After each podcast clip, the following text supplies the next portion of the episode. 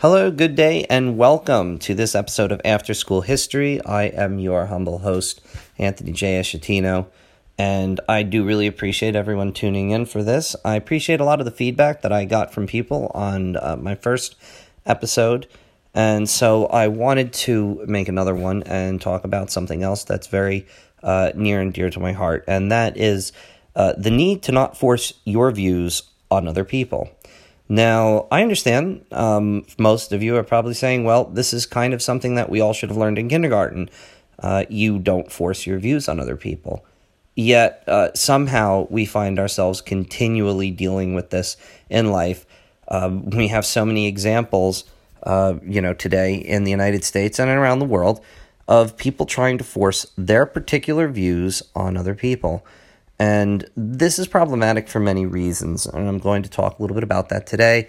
Um, I'm going to try and make this podcast a little bit shorter because I do value the fact that you, um, you know, bother to listen to this, and I value your time. I know that you got many things to do, um, and I appreciate you spending the 15 to 20 minutes uh, with me on a regular basis and listening to what I have to say. So I'm going to start out with something that's uh, very close to home uh, vegetarianism. So I'm a vegetarian. Okay, you can get the laughs out now. Uh, I'm a vegetarian, but I'm not one of those vegetarians that runs around screaming about meat being murder. It's a personal choice of mine. I don't force it on other people. I allow meat to be cooked in my house. Um, if I'm, you know, if there's a party over and someone asks me to take over in the grill for a few minutes, I'll do that. It's just something that I choose not to eat meat. Uh, if you want to eat meat, that's fine. If you want to eat meat at the same table as me, that's fine uh, I view it as a personal choice. If someone asks me about it, eh, sure, I'll explain to them my reasons for being a vegetarian, but I'm not going to be judgmental about people and I'm not going to force anyone to do something. It's a personal choice, and people need to feel that they can make personal choices. Now, there are some times, I know that people might say there's some times where there are things that are bad. There are some issues, there are some areas where things are black and white, where things are right and wrong. And in those cases, yes, sometimes you do have to take steps to make sure that what is right is being done. But when we talk about that, that that's actually, for the most part, those are things where uh, it should be fairly obvious. Sadly, it's not sometimes, but it should be obvious about stuff. I mean, for example, you know, killing other people, um, you know, that's wrong a, a war notwithstanding, but you know, going out and murdering people, that's wrong, okay? Uh, we have every right to say, no, you're wrong. My belief that not murdering people is right. That is actually right. And we should uh, have laws that prevent people from doing certain things. But then we get to other areas where it's rather gray, and then we get to areas where things are non provable. So, one of the main things in the United States that's been coming up lately, and indeed around the world as well, is the issue of religion, or the issue of lack thereof. And most of the time, when you're dealing with people who have religious beliefs, um, they, you know, when they're with people of their own religion, it's no problem. It's, you know, ho hum, this is what we believe, we're going to do this, we're going to do that. But when they feel that their religious beliefs are being questioned or threatened, um, they tend to dig in and they tend to become more radical. And, you know, you find this in a lot of different parts of the world.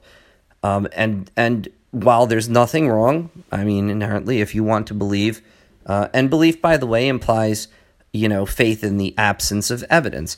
So, you know, if someone says, well, I believe that when you die, um, you go to a heaven and you see people that you love, that's fine. You can believe that.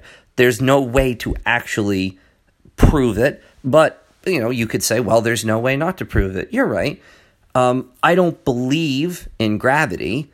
Uh, gravity exists. Gravity is provable. You know, uh, if you don't believe me, you know, take a baseball or you know whatever and, and drop it. Uh, you can drop it a million times, and every time you drop it, it will fall to the ground because gravity is not something that is debatable.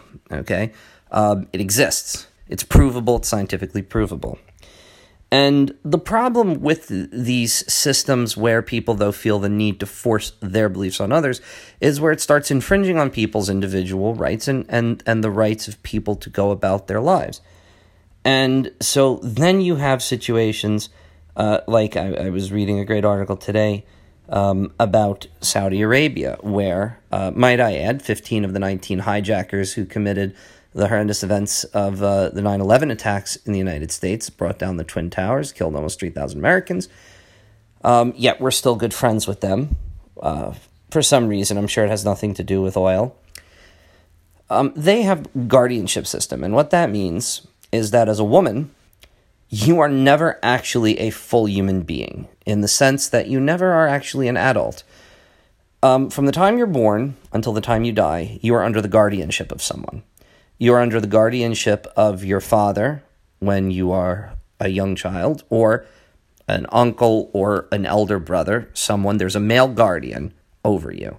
Uh, you can't go out without their permission. You can't travel anywhere without their permission.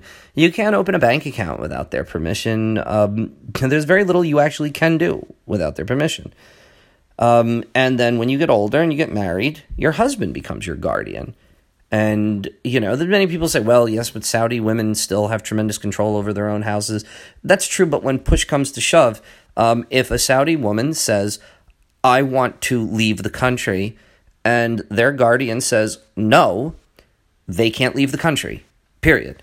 And that's what we get to when we talk about things. You know, we talk about like, well, in theory, this and that. The reality is when you push things to their logical conclusion. So you want to make an argument that, oh, no, no, no, the women have the same rights in most cases as men. Okay, well, what about the right to freely travel somewhere? In the United States, you know, as, as a woman in most countries, most every country in the world, as a woman, if you want to drive to the mall, you can drive to the mall. In Saudi Arabia, you cannot. Um, you can't travel to another country um, as a grown woman, as a woman over 18 years of age. You can't say, well, you know what, I want to fly to Germany. I want to move to France. No, it's, it's not possible unless your guardian says so. Um, so that's the problem. And there's an app that's out there right now uh, for both um, um, Android and Apple called Absher, which uh, basically allows the guardians, these men, to track their women, to be able to put things in about where they can go and where they can't go. Um, and it, it prevents women from exercising their own free rights. Um, I find this very problematic because I think that probably the greatest thing we have in the United States and in most of um, the progressive countries of this world is freedom of speech and freedom of expression. Um, that to me is the real basis of everything else. All other rights and freedoms stem from that original point that you have the right to express yourself and you have freedom of speech. If you deny that, everything else becomes completely irrelevant. Uh, the famous philosopher Voltaire one time said, I may not agree with what you have to say, but I will defend to the death your right to say it. Okay? And that's how we should feel.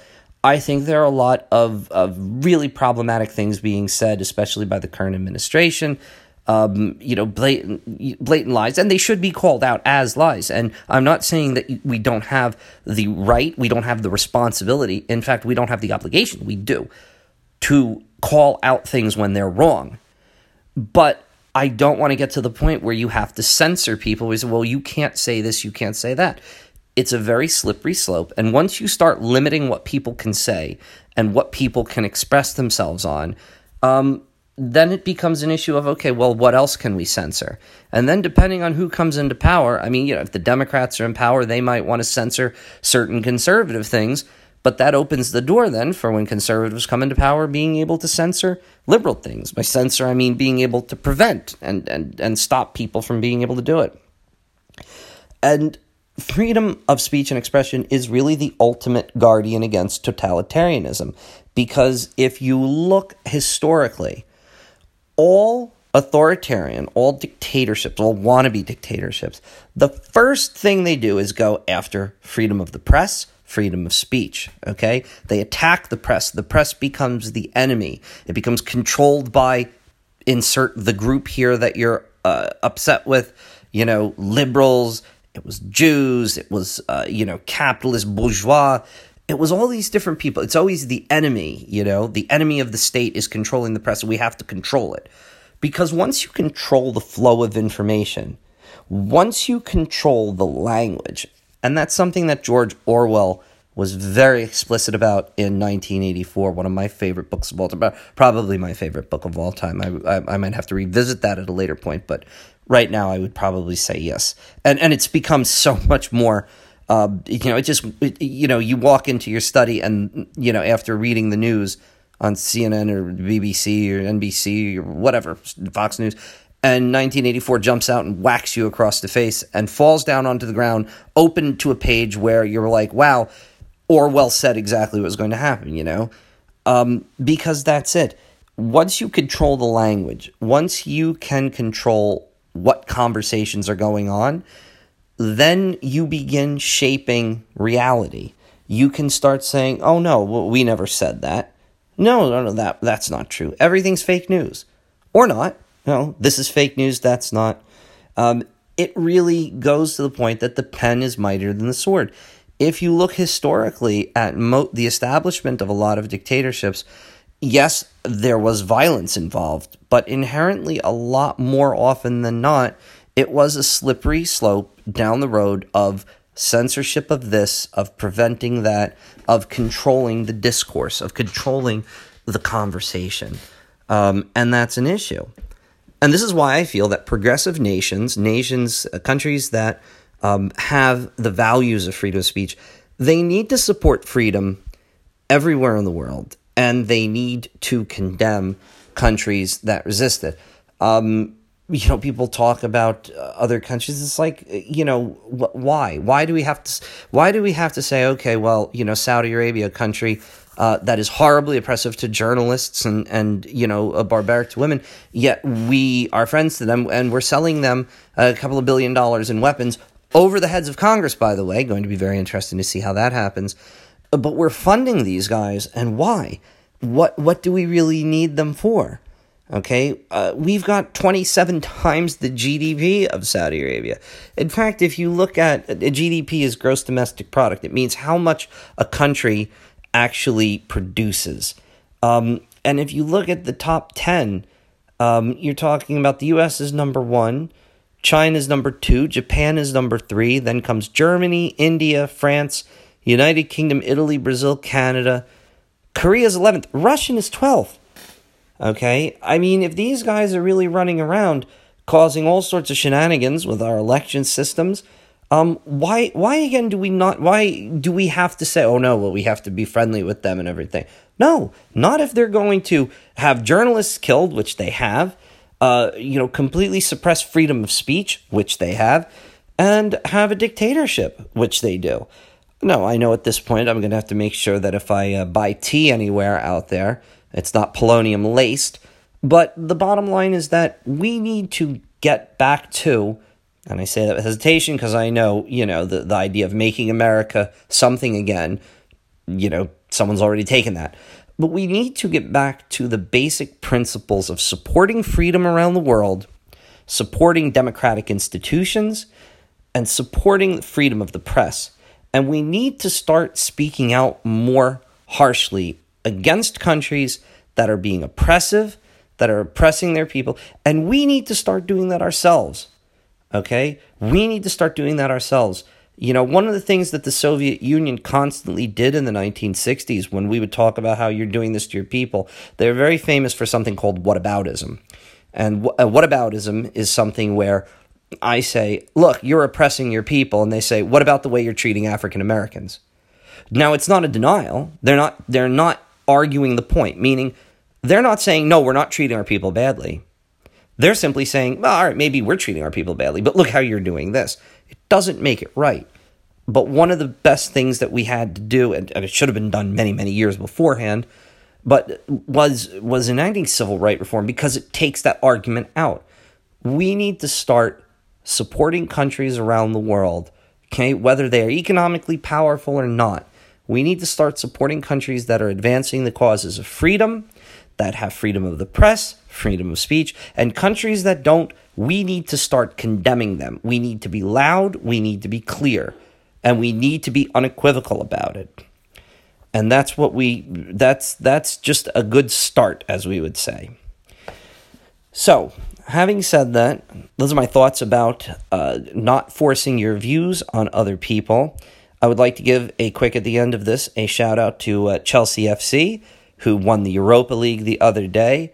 Um, and I would like to say merci and adieu to Eden Hazard, who um, likely played his last game wearing a Chelsea jersey. Uh, I was privileged to be able to see him for seven years uh, wearing that jersey, and he brought me a lot of moments of, of happiness uh, with his skill. And wherever he goes, um, you know, I'm not going to hate on it. I wish him the best of luck, as do I know uh, all other Chelsea fans. Uh, and I would also like to give a shout out uh, to my students uh, in School 21 uh, because I know a lot of them actually came up to me.